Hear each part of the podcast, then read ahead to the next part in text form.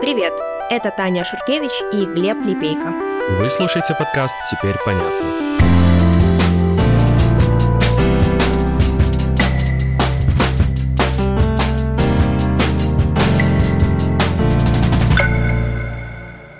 Британский министр обороны Бен Уоллес объявил, что уйдет со своего поста после четырех лет работы. Он остается на позиции, пока премьер-министр Риши Сунак не заменит часть своего правительства. Сначала сообщалось, что это произойдет в сентябре, но уже на этой неделе, после заявления Уоллиса, пошли слухи, что замены могут произойти уже на этой неделе.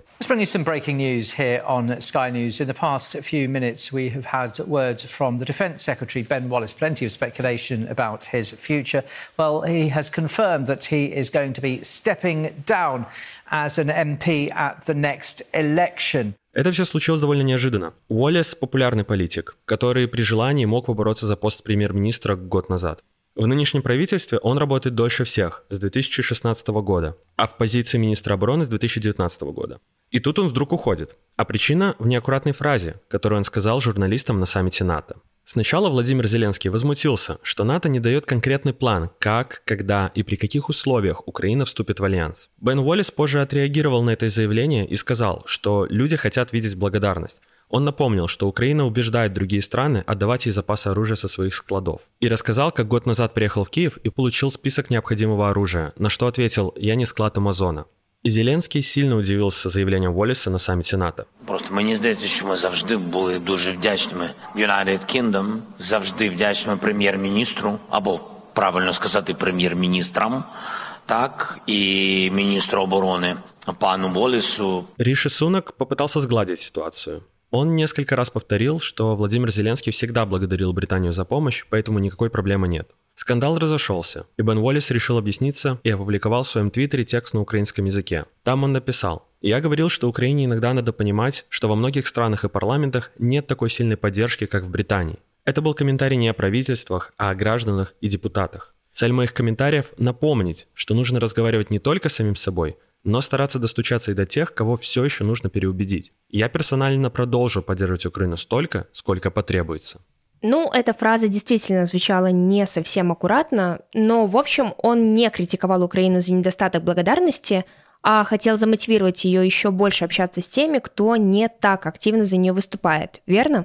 Верно. Но, видимо, объяснений было недостаточно. В результате на следующий день Уоллес заявил, что уйдет с поста министра обороны и покинет парламент на следующих выборах. Возможно, тут стоит уточнить для тех, кто не совсем в курсе. В Британии такая политическая система, что членов правительства выбирают из членов палаты общин, а чтобы в нее попасть, нужно сперва победить на выборах от своего округа. Да, и как раз сегодня, 20 июля, проходят внеочередные выборы в трех округах, которые контролирует консервативная партия, которая сейчас при власти. Шансы удержать все три места невелики, а в последние пару лет партия и так потеряла уже несколько округов. А на локальных выборах в мае этого года так и вовсе они потеряли большинство в местных администрациях. Больше тысячи мест. Order!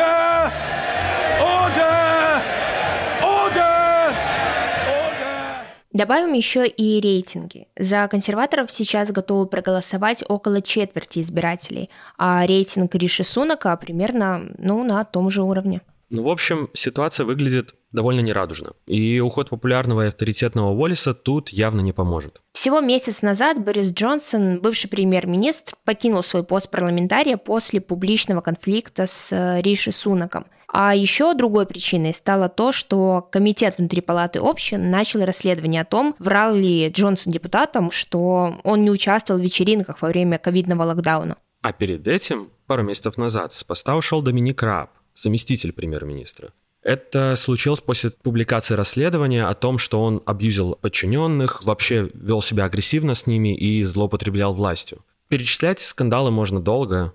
Пьяные дебоши, просмотр порно во время заседаний в парламенте, харасмент и многое другое. Но это разговор о членах правительства и депутатах. За прошлый год в стране дважды сменился премьер-министр. Расскажи об этом поподробнее. Сначала с поста ушел тот самый Борис Джонсон, когда десятки членов правительства после очередного скандала заявили, что не будут работать под его руководством. Тогда внутри консервативной партии прошли выборы премьер-министра, на которых победила Ли Страс. Она проработала 45 дней и подала в отставку. Она вошла в историю как премьер-министр с самым коротким сроком работы на посту.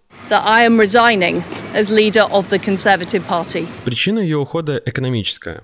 Она масштабно урезала налоги, и это вызвало цепную реакцию в экономике и кризис. Курс фунта стерлинга к доллару рекордно упал. Центральный банк вмешался, чтобы помочь пенсионным фондам и страховым компаниям отдать деньги клиентам, которые побежали снимать накопления. И на фоне всего этого произошел очередной скандал, и она подала в отставку прошли очередные выборы консервативной партии, на которых победил Риши Сунок. Казалось, что с ним ситуация наконец успокоится, потому что он был главой казначейства с самого начала пандемии. Он такой технократ-центрист. Создавалось впечатление, что он сейчас наладит экономику, будет спокойно выступать, не будет встревать конфликты, не будет никаких скандалов.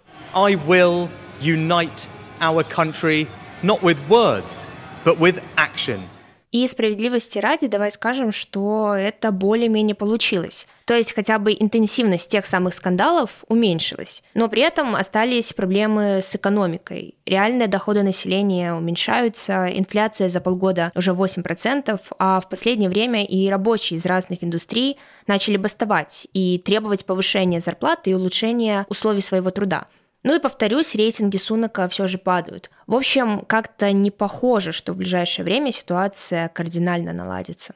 И вот почему вся эта длинная предыстория важна в теме ухода Уоллиса. На мой взгляд, потому что он был министром все эти годы. Пока с его коллегами происходили десятки скандалов, он держался на плаву и просто делал свою работу. Когда Джонсон покинул пост, Уоллис был одним из главных фаворитов на место премьер-министра, но он сам отказался выдвигаться потому что хотел сконцентрироваться на работе министра обороны. То есть Уоллес максимально поддерживает Украину, как и в целом Британия, справедливости ради.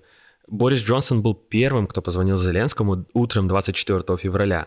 Пока Германия и США спорили, кто должен первым дать танки Украине, это сделала Британия. Она же первой начала передавать Storm Shadows, ракеты дальнего действия. И заявила, тоже первой, либо одной из первых, что будет обучать украинских пилотов. То есть Соединенное Королевство вообще в топе по объему поддержки Украины. Finally, I want to welcome to our gallery the Ukraine ambassador. Но у меня возникает вопрос, почему?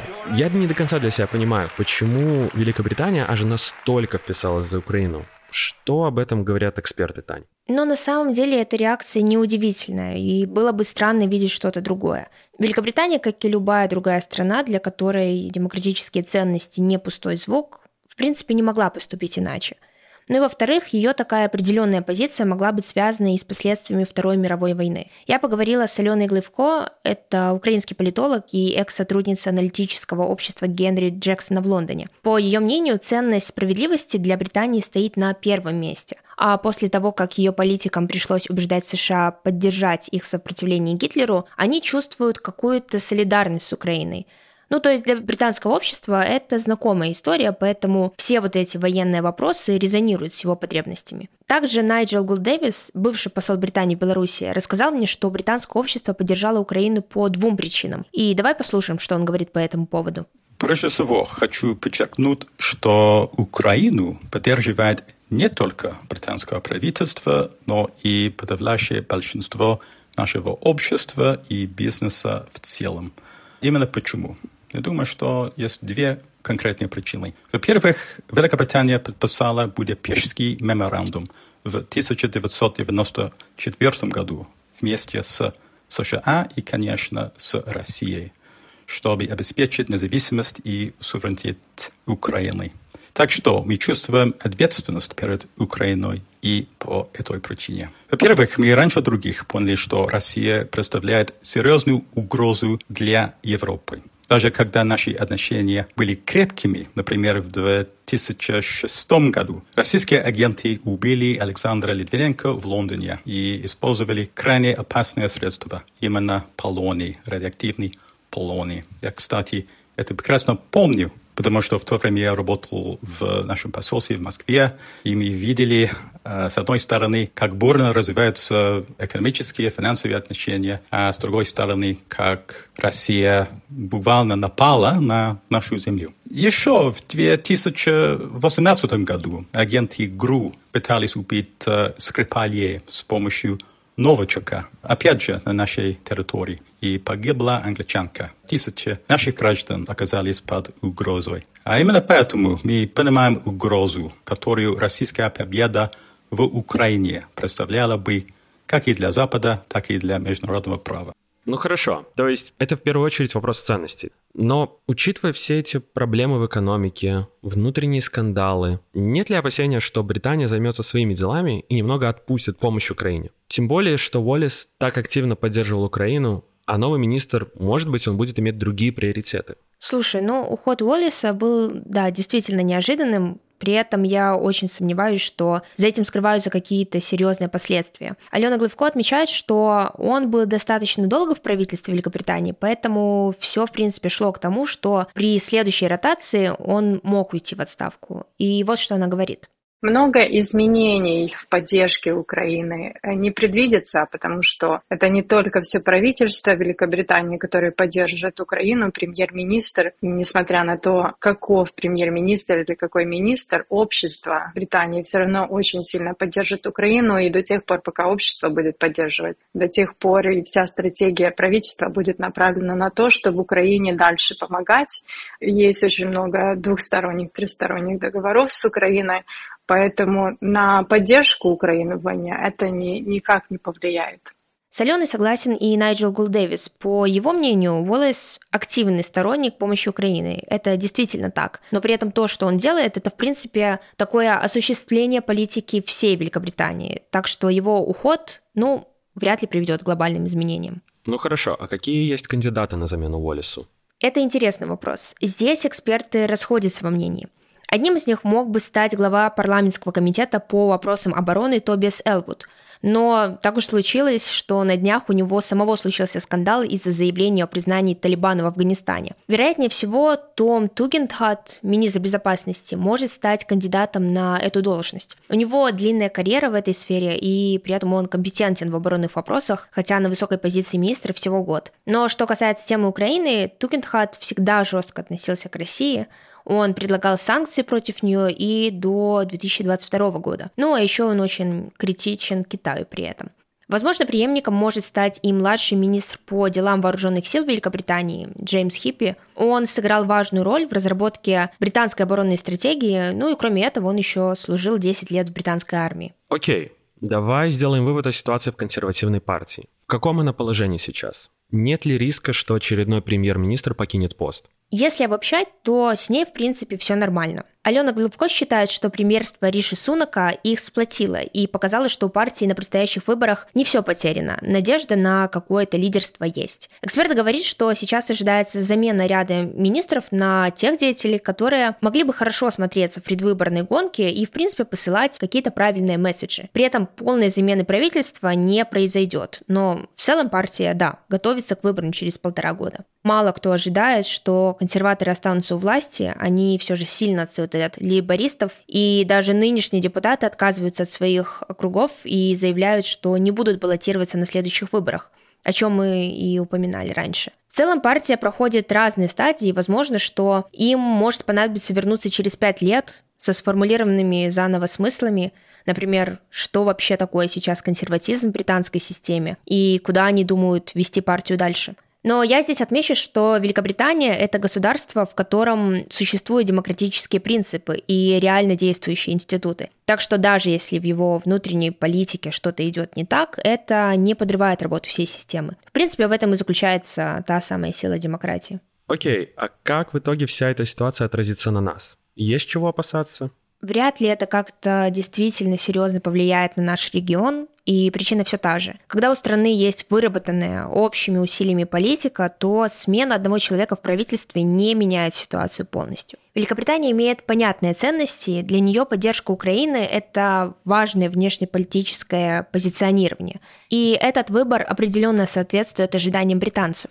Так что, если мы говорим о том, может ли отставка Уоллеса серьезно повлиять на расстановку сил в нашем регионе, то ответ нет. Отлично. Давай на этом на сегодня заканчивать. Спасибо большое, что послушали третий эпизод «Теперь понятно». Подписывайтесь на нас там, где вы слушаете подкасты, и на наш телеграм-канал. Он тоже называется «Теперь понятно». Пишите нам в бота, если у вас есть какие-то вопросы или пожелания. Будем рады поговорить. С вами были Глеб и Таня. Услышимся в следующий четверг.